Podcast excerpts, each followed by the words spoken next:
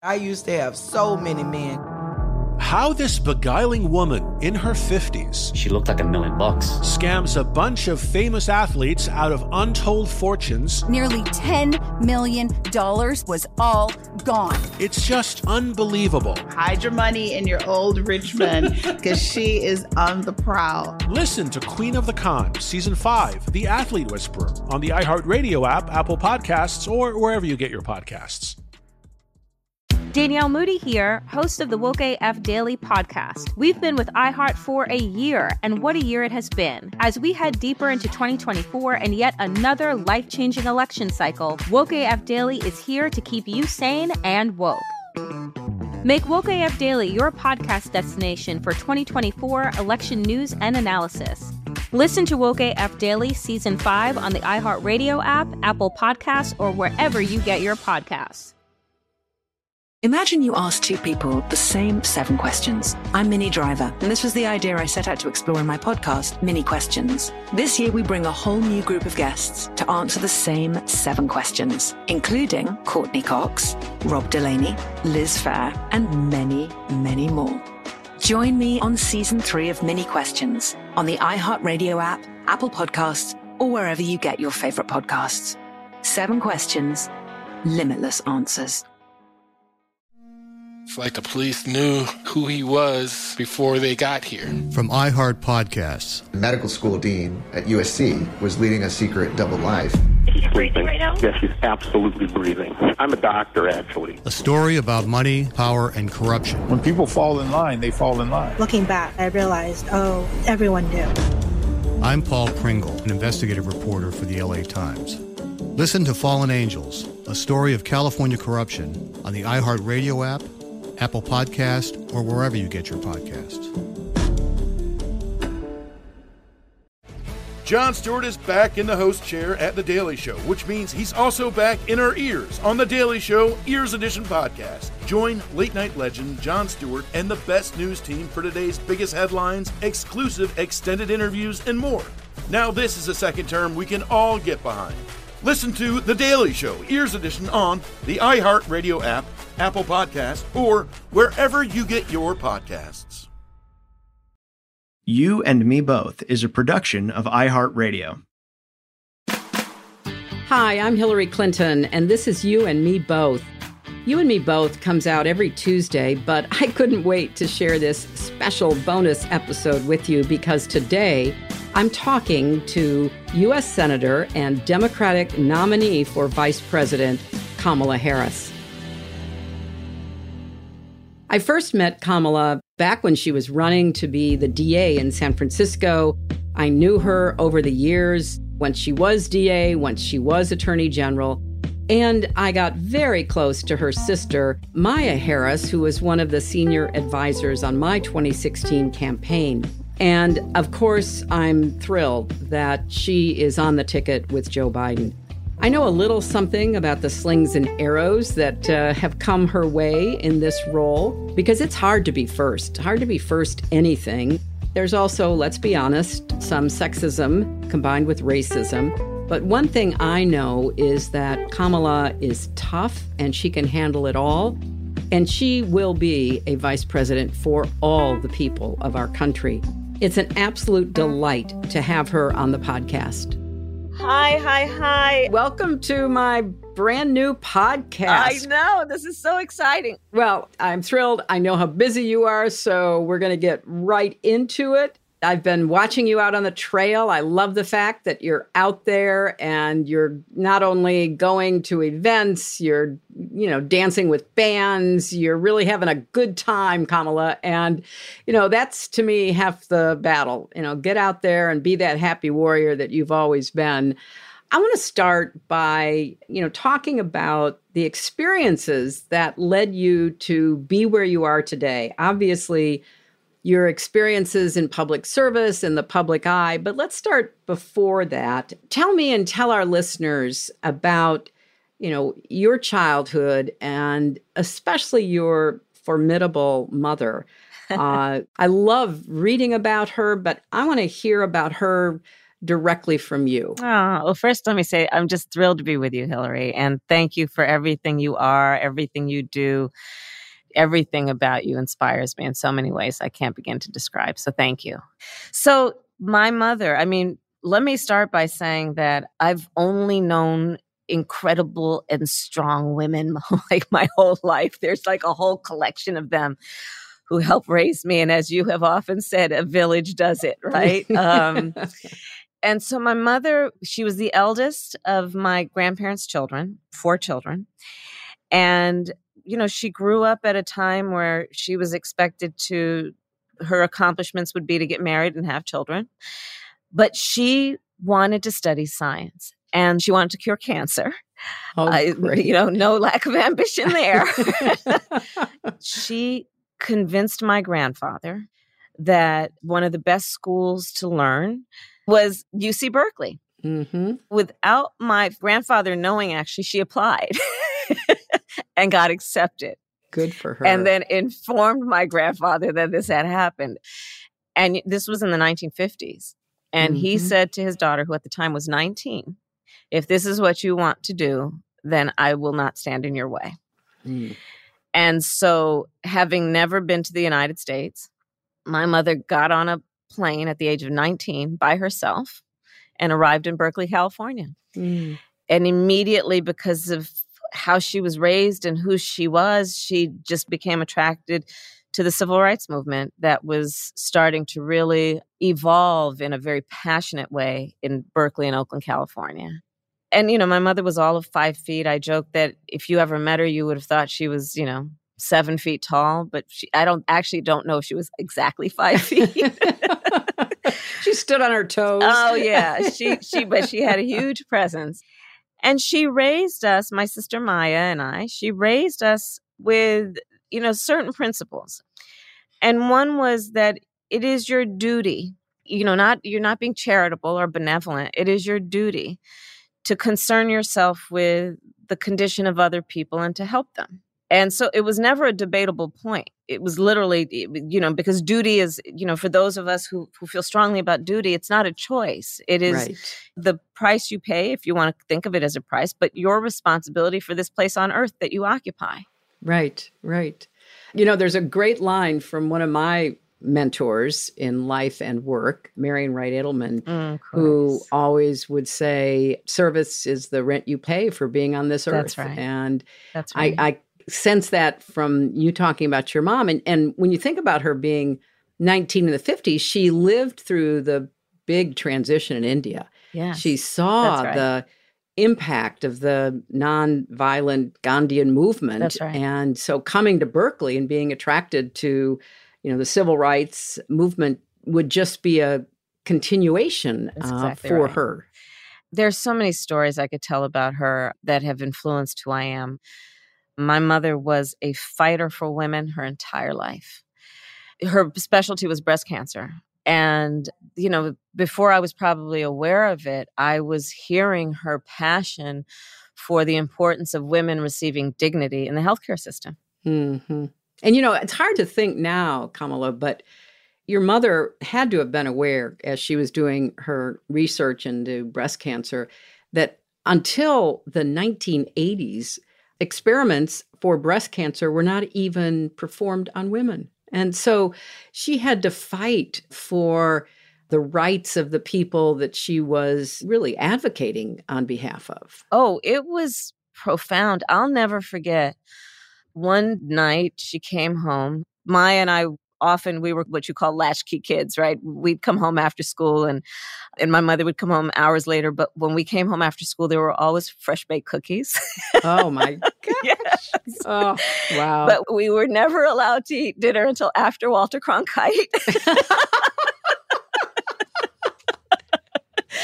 pretty good rule. Oh, I yeah. like that rule. That's how it all worked. but I remember one night my mother came home and she was, oh, raging mad, raging, raging. Because you see, and to your point, a full mastectomy had been performed on a woman. And this person, I don't know if it was a doctor, I don't know who it was, but someone Now, this is going to be very vivid. So, Mm-hmm. this maybe should be the disclaimer for the audience. But on a metal tray, someone was just walking around with this woman's breast. Oh. My mother was raging mad Mm-hmm. because it gets to the point about the dignity of women. Right. And what she said, and now this is going to get even more vivid, but I'm going to give it to go, you, girl, Hillary. go. she said, Do you think that they would have walked around with a man's you know what? Without at least giving it the dignity of putting something over it or doing right? Right. Oh, I love your mother. oh, yeah. I love your mother. I, I mean, as you know, I, I spent two years with your sister. I know. uh, because Maya was one of my, you know, senior advisors, and you know, I loved her and loved you. Now I love your mother. I mean, it's you know, all all part of the family.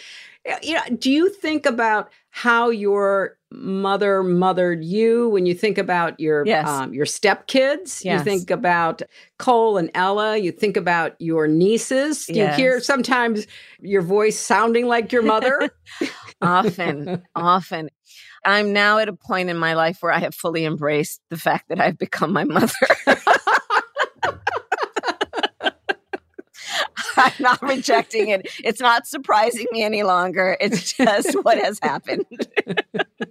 well, you certainly inherited her love of cooking. I have. And it really is one of my joys. And it's, you know, in each of us has a way that we express our love.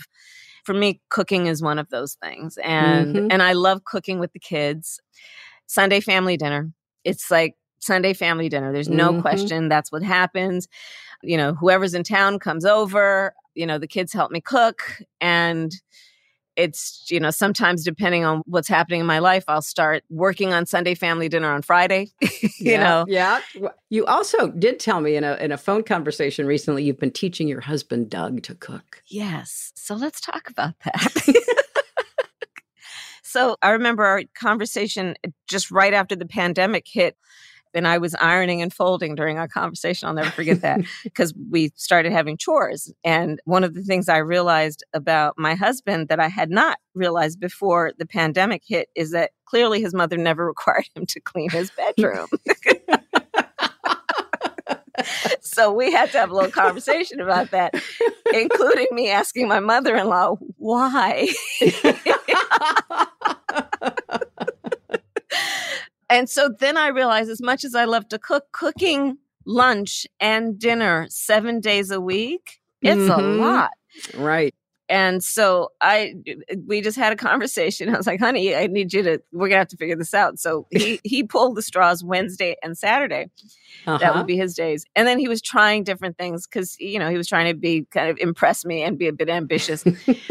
but it, it kind of reached a head when he was making something in the cast iron skillet and we were in the apartment and the fire alarm just started raging. Oh, the smoke. The Ugh. smoke was just I could smell I started to smell it. I was I was reading my briefing book. I remember those days. Right. And I started to smell it and then I started to see it. And then there I am with my briefing book under the smoke detector, waving it back and forth, saying to him, honey, turn off the stove. and Oh. um, so we got to the point where now he agrees that he should just have three things Mm-hmm. that he perfects and does well. And we don't need to experiment with anything else. I think well, Yes. that makes perfect sense. We'll be back right after this quick break. We started talking about this incident drugs and uh, officials cover up. you couldn't believe it. From iHeart Podcasts. It's like the police knew who he was before they got here. A story about money, power, and corruption. The medical school dean at USC was leading a secret double life. She's sleeping.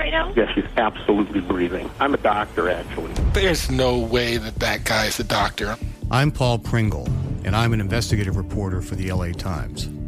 This is the story of an investigation that starts in a hotel room in Pasadena, California, and reaches all the way to the top of two of the most powerful institutions in the city of Los Angeles. When people fall in line, they fall in line. Looking back, I realized, oh, everyone knew. This is Fallen Angels, the story of California corruption. We're always going to have predators. It's the good people who stand by and do nothing that allow them to flourish. Listen to Fallen Angels, a story of California corruption on the iHeartRadio app, Apple Podcast, or wherever you get your podcasts. My name is Johnny B. Good, and I'm the host of the new podcast, Creating a Con, the story of Bitcon. Over this nine part series, I'll explore the life and crimes of my best friend, Ray Trapani. I always wanted to be a criminal. If someone's like, oh, what's your best way of making money? I'm like, oh, we should start some sort of scheme. You see, Ray has this unique ability to find loopholes and exploit them. They collected $30 million. There were headlines about it. His company, Centratech, was one of the hottest crypto startups in 2017. It was going to change the world, until it didn't. I came into my office, opened my email, and the subject heading was FBI request. It was only a matter of time before the truth came out. You can only fake it till you make it for so long before they find out that your Harvard degree is not so crimson. How could you sit there and do something that you know will objectively cause more harm in the world? Listen to Creating a Con, the story of Bitcoin, on the iHeartRadio app, Apple Podcasts, or wherever you get your podcasts. If you love sports and true crime, then there's a new podcast from executive producer Dan Patrick and hosted by me, Jay Harris, that you won't want to miss. Playing Dirty Sports Scandals. Each week, I'm squeezing the juiciest details from some of the biggest sports scandals ever. I'm talking Marcus Dixon, Olympic gymnastics, Cain Velasquez, salacious Super Bowl level scandals. Join me on the dark side of sports by listening to Playing Dirty Sports Scandals on the iHeartRadio app, Apple Podcasts, or wherever you get your podcasts. What's up, everybody? This is Stephen A. Smith. When I'm not at my day job, First Take, you can find me in my studio hosting the Stephen A. Smith Show podcast. Tune in every Monday, Wednesday, and Friday, at the very least, as I bring you all new episodes that feature the biggest headlines in the world of sports, pop culture, business, and politics. You'll hear my unfiltered opinions on those nauseating Cowboy fans, the chaos in Washington, D.C., and trending topics on social media, as well as my straight shooter interviews with top celebrities and game changers. And I occasionally give out love advice. Yes, it's true. If you want to know my true feelings about something, I'll give it to you straight. So listen to the Stephen A. Smith Show podcast on the iHeartRadio app, Apple Podcasts, or wherever you get your podcast. I'm preaching to somebody today who is waiting for God to give you your next step. And you don't know what it is yet. You need God to show you your next step. Because God, I can't stay where I am, like I am, where it is. This isn't going to work. I, I have to move on, but I don't know where. A lot of time you'll use it as an excuse. Well, I don't know how. I don't know where. I don't know what. God, if you show me. God, if you tell me. God, if, no, no, no, no, no. You know enough right now. And if you needed to know more, He would show you.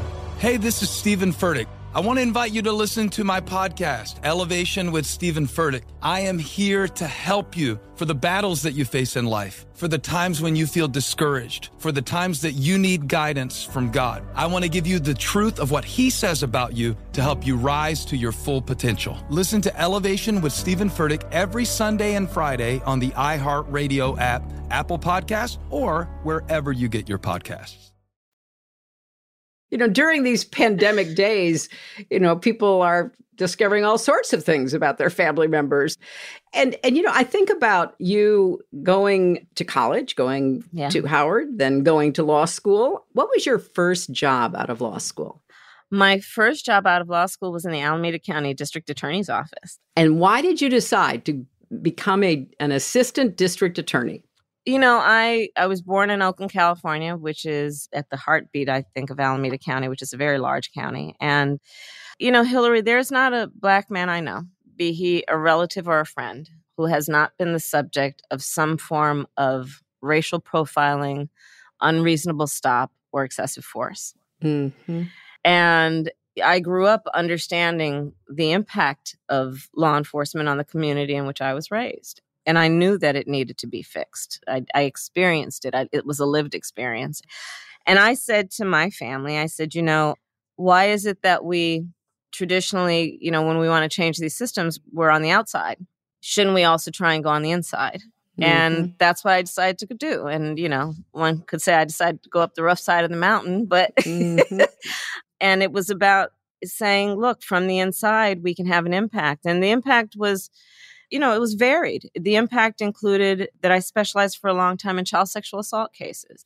That is so hard, Kamala. I mean, I did some cases. I, I ran a legal aid clinic. Yes, I was very active in legal services. I would be appointed to cases by judges, and those cases were so difficult.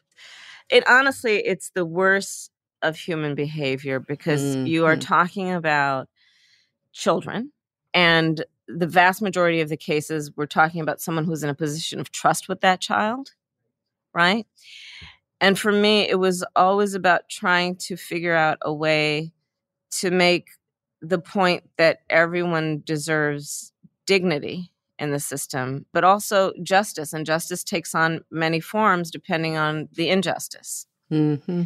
I, for a long time, you know, worked on what we also needed to do around what I called sexually exploited youth, but the system called teenage prostitutes, which is that these girls, mostly and boys, would be arrested and put in juvenile hall. Meanwhile, they're being trafficked, and we treat, you know, Johns and all of that as though, you know, it's not a big deal. And so I actually, during my years, you know, early years created a safe house in California, in San Francisco, so that if these kids were picked up, that they would go to the safe house, not to juvenile hall, and they would be given support. Good for you. And so many of them were runaways. Of course. They, often thrown out of their homes. Of course. Of course. Or, or fleeing abuse in yeah, their own homes. Right. Exactly. Ex- all of that. And we're calling them teenage prostitutes you know, so it was that work. It was the work of, um, I created one of the first environmental justice units of a DA's office in the country because, you know, I saw that the community that you will not be surprised had a annual per capita income of for families of $15,000 was also the community where all the dumping was happening. That's exactly, right. And so taking exactly on those happens. polluters, it was the work of of saying that we need to also you'll appreciate this more than many, I think, that we have to incorporate the concept of redemption mm-hmm. in what we do in the criminal justice system. And, and it's an age old concept, right? It means essentially, you know, we all will make mistakes. And for some, perhaps that rises to the level of being a crime, but isn't it the sign of a just in a civil society that we allow people a way back? And so I created one of the first reentry initiatives in the country focused on predominantly young men who were arrested for drug sales and getting them jobs and counseling. And, and a lot of them were young fathers and getting them parenting support and then dismissing the charges against them. But, you know, these were challenging days. This was in the early 2000s. People literally called my program a hug a thug program, but it ended up being a model and mm-hmm. a model for the country. Well, you were really ahead of your time in so many ways, Kamala, both in Alameda County. Then, when you went on to be the district attorney for San Francisco, I think that's the first time I met you. Yes. And you brought the same level of, you know, positive energy to what you wanted to see done in the DA's office. And then obviously you went on to be elected statewide in California to be the attorney general. And, you know, you've always in my observation, tried to be on the side of the underdog. You've always tried to literally stand up for the dignity. And with the story that you just told about your mother, I see the through line. And I so much appreciate that. And in the criminal justice system, you're right, that's hard. And mm-hmm. we've learned a lot of tough lessons. I mean, obviously, you know, there are bad guys and yeah. they've got to be punished, and you have to make sure that happens. But for the vast majority of people caught up in the criminal justice system, there are other and better and more dignified ways to handle them. So when when you started your campaign for president, I remember you and I sat down in LA yeah. shortly before you made your decision. And now I'm thrilled that you're the party's uh, vice presidential nominee. I, I'm so excited for you. And I think we've heard a little bit about you're getting the call from former Vice President Biden, but maybe you could take us behind the scenes about what happened when you did get the call. well, you know, we'd all been hearing that he was close to making a decision. Mm-hmm. And, you know, I'd gone through a process, so I, I knew I was on the list. And then my team said, Well, um, he's going to call you today. They set up a call. They'd like to set it up for today. Mm-hmm. So I said, Okay. And then shortly thereafter, my team said, He wants to do a Zoom. Oh. And you know how you have Zoom days and you have those days that are not Zoom days. I do, and you, you know, for Zoom days, you got to do your hair, right? You got to do makeup whole, on. Exactly, exactly. It's like it's another two hours. It could be right. so, and this particular day was not a Zoom day. Couldn't we just do a call? You know, exactly, exactly. And so I had to do some really quick, fancy footwork, and um, and Doug was home because, of course, we're all working from home. And so we were pretty much non functional until, you know, the, the allotted time for the call. And so I went into our makeshift Zoom room and Doug, I thought was in the kitchen. So then I took the call and, you know, and I, you have to hand it to Joe. And it's really, it's, it's part of what I love about his character and his nature. Immediately at the beginning of the call, Hillary, he went right in there and said, let's do this together you know, he didn't build up to it. He didn't right. create the tension in it. He didn't, you know, talk for a while and then say, he literally just right away. And um, mm-hmm. um, obviously, I was deeply humbled and honored. And he got Jill on the, his cell phone. She was at an event. And so then she was on speaker as he and I were on the Zoom. And then she and Doug had bonded during the campaign, during the primary. I love seeing them together. Yeah, they're really, they, they have been traveling together. They've been traveling together. And, um, and so she said, well, where's Doug? And I, you know, shouted out his name. But of course, Doug was actually ear planted on the other side of the door. So he was well aware. Well, I would expect nothing less. For him to come in. And he came in and we had the best conversation, just the four of us. And oh, that makes me so then, happy. You know, immediately that thereafter started packing and went to Delaware the next morning. We're taking a quick break. Stay with us. We started talking about this incident, drugs and uh, officials cover up. you couldn't believe it. From iHeart Podcasts. It's like the police knew who he was before they got here. A story about money, power, and corruption. The medical school dean at USC was leading a secret double life. She's breathing right now? Yes, she's absolutely breathing. I'm a doctor, actually. There's no way that that guy's a doctor. I'm Paul Pringle, and I'm an investigative reporter for the LA Times. This is the story of an investigation that starts in a hotel room in Pasadena, California, and reaches all the way to the top of two of the most powerful institutions in the city of Los Angeles. When people fall in line, they fall in line. Looking back, I realized, oh, everyone knew. This is Fallen Angels, a story of California corruption. We're always going to have predators. It's the good people who stand by and do nothing that allow them to flourish. Listen to Fallen Angels, a story of California corruption on the iHeartRadio app, Apple Podcast, or wherever you get your podcasts. My name is Johnny B. Good, and I'm the host of the new podcast, Creating a Con, the story of Bitcon. Over this nine part series, I'll explore the life and crimes of my best friend, Ray Trapani. I always wanted to be a criminal. If someone's like, oh, what's your best way of making money? I'm like, oh, we should start some sort of scheme. You see, Ray has this unique ability to find loopholes and exploit them. They collected $30 million. There were headlines about it. His company, Centratech, was one of the hottest crypto startups in 2017. It was going to change the world until it didn't. I came into my office, opened my email, and the subject heading was FBI request. It was only a matter of time before the truth came out. You can only fake it till you make it for so long before they find out that your Harvard degree is not so crimson. How could you sit there and do something that you know will objectively cause more harm in the world. Listen to Creating a Con, the story of Bitcoin, on the iHeartRadio app, Apple Podcasts, or wherever you get your podcasts. If you love sports and true crime, then there's a new podcast from executive producer Dan Patrick and hosted by me, Jay Harris, that you won't want to miss. Playing Dirty Sports Scandals. Each week, I'm squeezing the juiciest details from some of the biggest sports scandals ever. I'm talking Marcus Dixon, Olympic gymnastics, Cain Velasquez, salacious Super Bowl level scandals. Join me on the dark side of sports by listening to Playing Dirty Sports Scandals on the iHeartRadio app, Apple Podcasts, or wherever you get your podcasts. What's up, everybody? This is Stephen A. Smith. When I'm not at my day job, First Take, you can find me in my studio hosting the Stephen A. Smith Show podcast. Tune in every Monday, Wednesday, and Friday, at the very least, as I bring you all new episodes that feature the biggest headlines in the world of sports, pop culture, business, and politics. You'll hear my unfiltered opinions on those nauseating Cowboy fans, the chaos in Washington, D.C., and trending topics on social media, as well as my straight shooter interviews with top celebrities and game changers. And I occasionally give out love advice. Yes, it's true.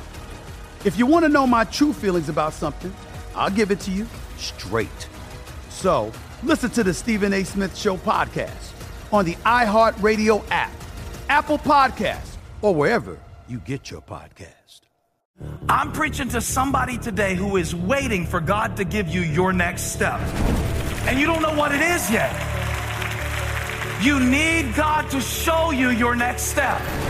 Because God, I can't stay where I am, like I am, where it is. This isn't going to work. I, I have to move on, but I don't know where. A lot of time you'll use it as an excuse. Well, I don't know how. I don't know where. I don't know what. God, if you show me. God, if you tell me. God, if no, no, no, no, no. You know enough right now. And if you needed to know more, He would show you. Hey, this is Steven Furtick. I want to invite you to listen to my podcast, Elevation with Steven Furtick. I am here to help you for the battles that you face in life, for the times when you feel discouraged, for the times that you need guidance from God. I want to give you the truth of what He says about you to help you rise to your full potential. Listen to Elevation with Steven Furtick every Sunday and Friday on the iHeartRadio app, Apple Podcasts, or wherever you get your podcasts.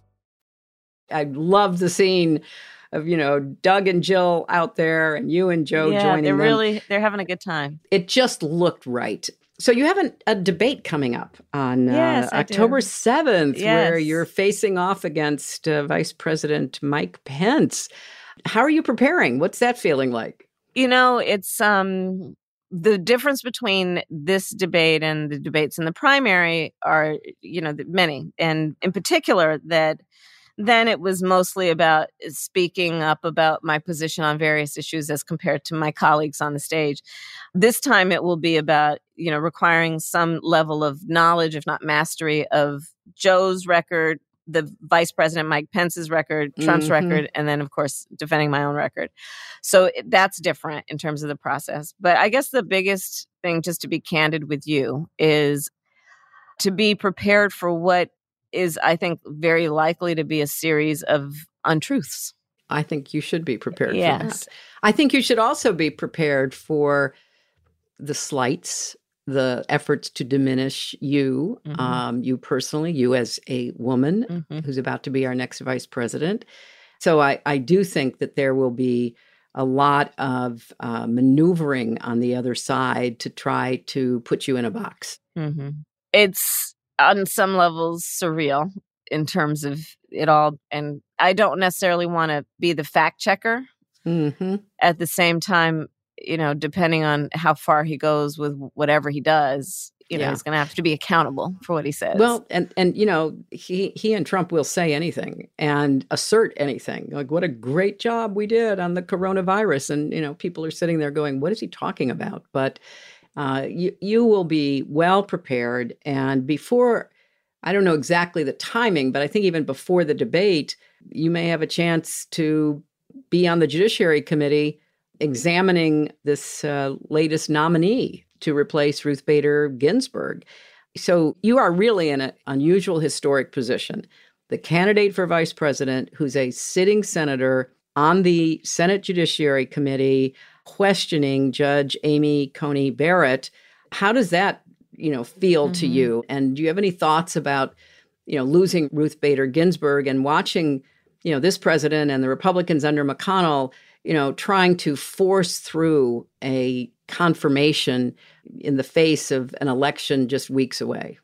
You know, I was seated while she lay in state Mm. just, you know, few days ago. And it's something I know you knew her and your story and her story are very intertwined. I looked at that casket, Hillary, and, you know, she was such a, in size, small. Mm-hmm. And I looked at that casket, and there was, without any question, an inverse relationship between her size and her stature. Oh, that's great. That's a great way to Right? describe I it. mean, Mhm. and I and I just couldn't help but think about the life that she lived, and you know, I think it does a disservice to suggest that she just gained popularity, you know, after the notorious RBG kind of moniker because it was her whole life. Right. Her whole life. And Right. she did what you and I know is required of lawyers who are fighting for civil rights. She built up a pathway for so many women, and she did it brick by brick, Mhm. case by Mhm. case. She had the patience and the foresight and the fortitude to build it up and see it through. That's exactly right. Right? That's And, exactly I mean, right. what a life well lived. It was interesting. The rabbi, in speaking that day as she lay in state, said along the lines of sh- she earned the right to rest in peace. Right?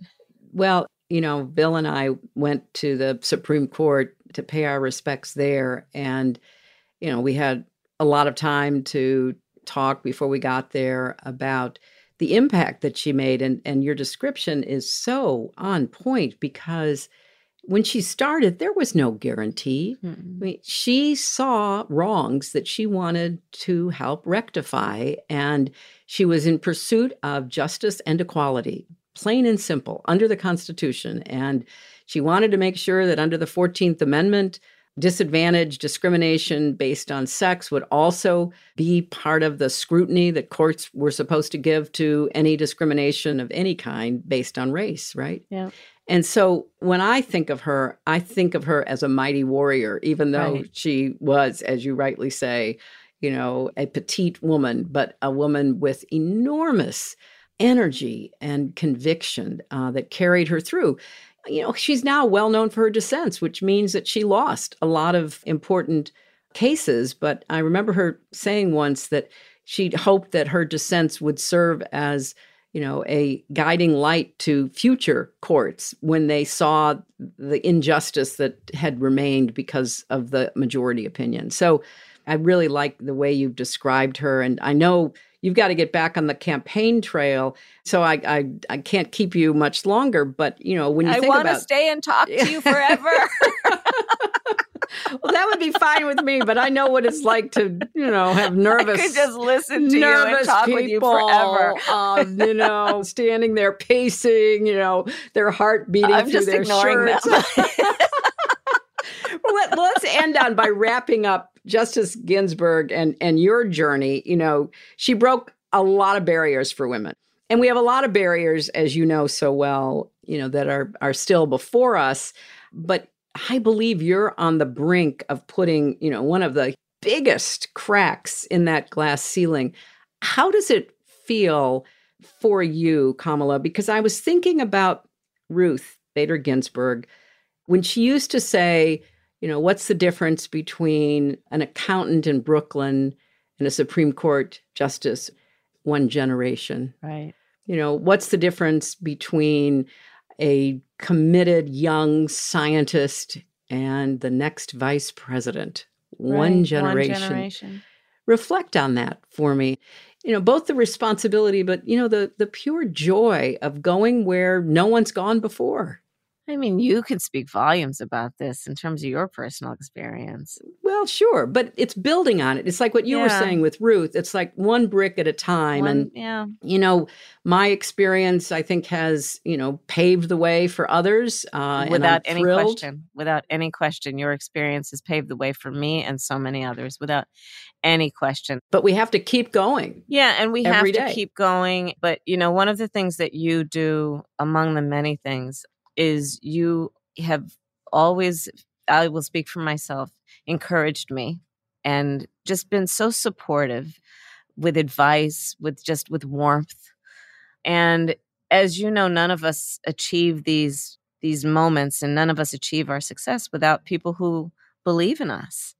And so in that way it's very humbling because there are a lot of folks who are part of this moment. Yes. A lot of Yes. folks. There is that village. Yes, really, it really is. true. And it is. It continues throughout your life. But I do also feel the weight of responsibility. You know, as my mother would say, you may be the first to do many things. Make sure you're not the last. I love that. Keep those doors open. I mean, and that's what you do, Hillary. You really do. You have earned the right to just say, I'm done. Have fun with it, everyone. I've got beautiful grandbabies. I'm good. That's true. I do. and you keep giving, and I, I just, I can't not say that because it just Oh, needs to be said, thanks. and I want to say it. It's, it's um, among the many things that are very special about you. That is one of them. Well, thank you, my friend. And I'm looking forward to the debate. I'm looking forward to the Judiciary Committee. I'm looking forward to the rest of the campaign. And I am really looking forward to uh, seeing you stand up there and get uh, sworn in as the next Vice President of the United States. So, Thank you for taking some time to join me on You and Me Both uh, today and take good care of yourself. We really need you, my friend. Thank you, Hillary. It's great to be with you. Bye bye. Bye. You and Me Both is brought to you by iHeartRadio. We're produced by Julie Subrin and Kathleen Russo with help from Huma Abedin, Nikki Ettore, Oscar Flores, Brianna Johnson, Nick Merrill, Lauren Peterson, Rob Russo, and Lona Valmoro. Our engineer is Zach McNeese. Original music is by Forrest Gray. If you like You and Me Both, don't keep it to yourself. Tell a friend. You can subscribe to You and Me Both on the iHeartRadio app, Apple Podcasts, or wherever you get your podcasts. While you're there, leave us a review. I'd really appreciate it. We'd love to hear from you, so send us your questions, comments, or ideas for future shows at youandmebothpod at gmail.com. We'll be back with our regular episode on Tuesday. My conversation with two other phenomenal leaders, Gloria Steinem and Dr. Mona Hanna Attisha. Don't miss it.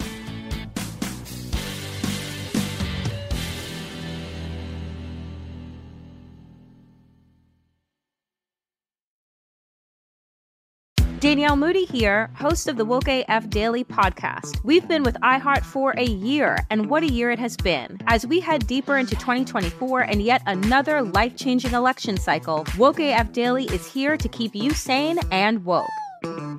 Make Woke AF Daily your podcast destination for 2024 election news and analysis. Listen to Woke AF Daily Season 5 on the iHeartRadio app, Apple Podcasts, or wherever you get your podcasts. I used to have so many men.